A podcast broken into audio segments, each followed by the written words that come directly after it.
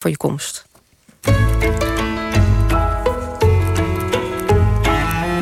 De column van John Jansen van Galen.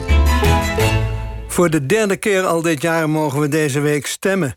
Als we tenminste lid zijn van de vakbond.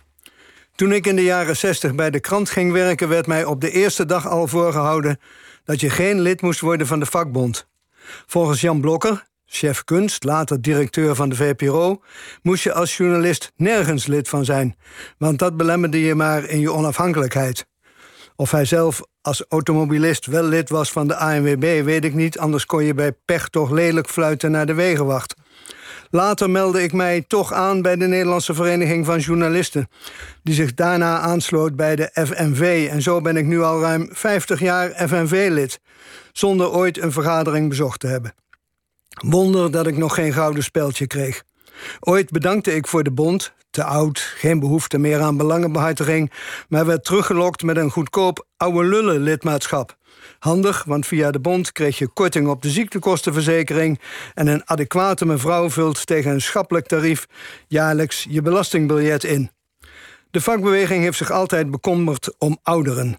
Zo bokste mijn bond het in de tijd voor elkaar dat je als journalist op je 62ste op moest houden met werken.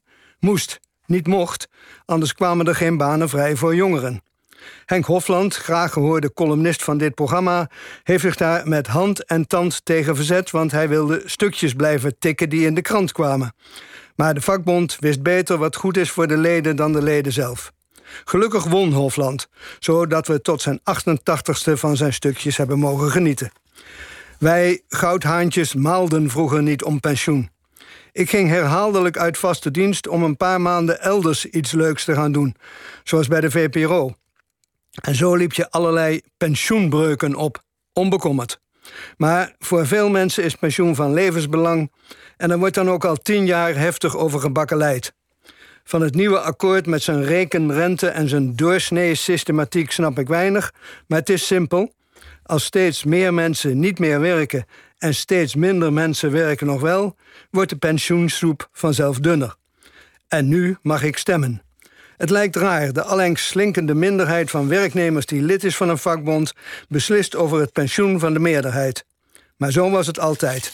Wie de solidariteit opbracht om vakbondslid te worden, kreeg een vinger in de pap bij de collectieve arbeidsovereenkomst van al zijn collega's, ook degene die te belabberd zijn om contributie aan de bond te betalen. Het is verenigingsdemocratie. Hoewel, herinnert u zich Agnes Jongerius? Die had het als voorzitter van de FNV negen jaar geleden al voor elkaar met de pensioenen. Toen stemden de leden ook over dat akkoord en keurde het in meerderheid goed. Maar daarop gingen de twee grootste aangesloten bonden dwars liggen. Het akkoord verdween van tafel en Jongerius trad af. So much voor de vakbondsdemocratie. Sindsdien zitten wij met de gebakken peren en Jongerius in het Europees Parlement. Hoe zal ik stemmen? Ik kreeg nog geen oproep, maar dat komt vast in orde. Ik denk dat ik ja stem. Om van de solidariteit in ons pensioenstelsel, waar Weile Drees het fundament voor legde, te redden wat er te redden valt.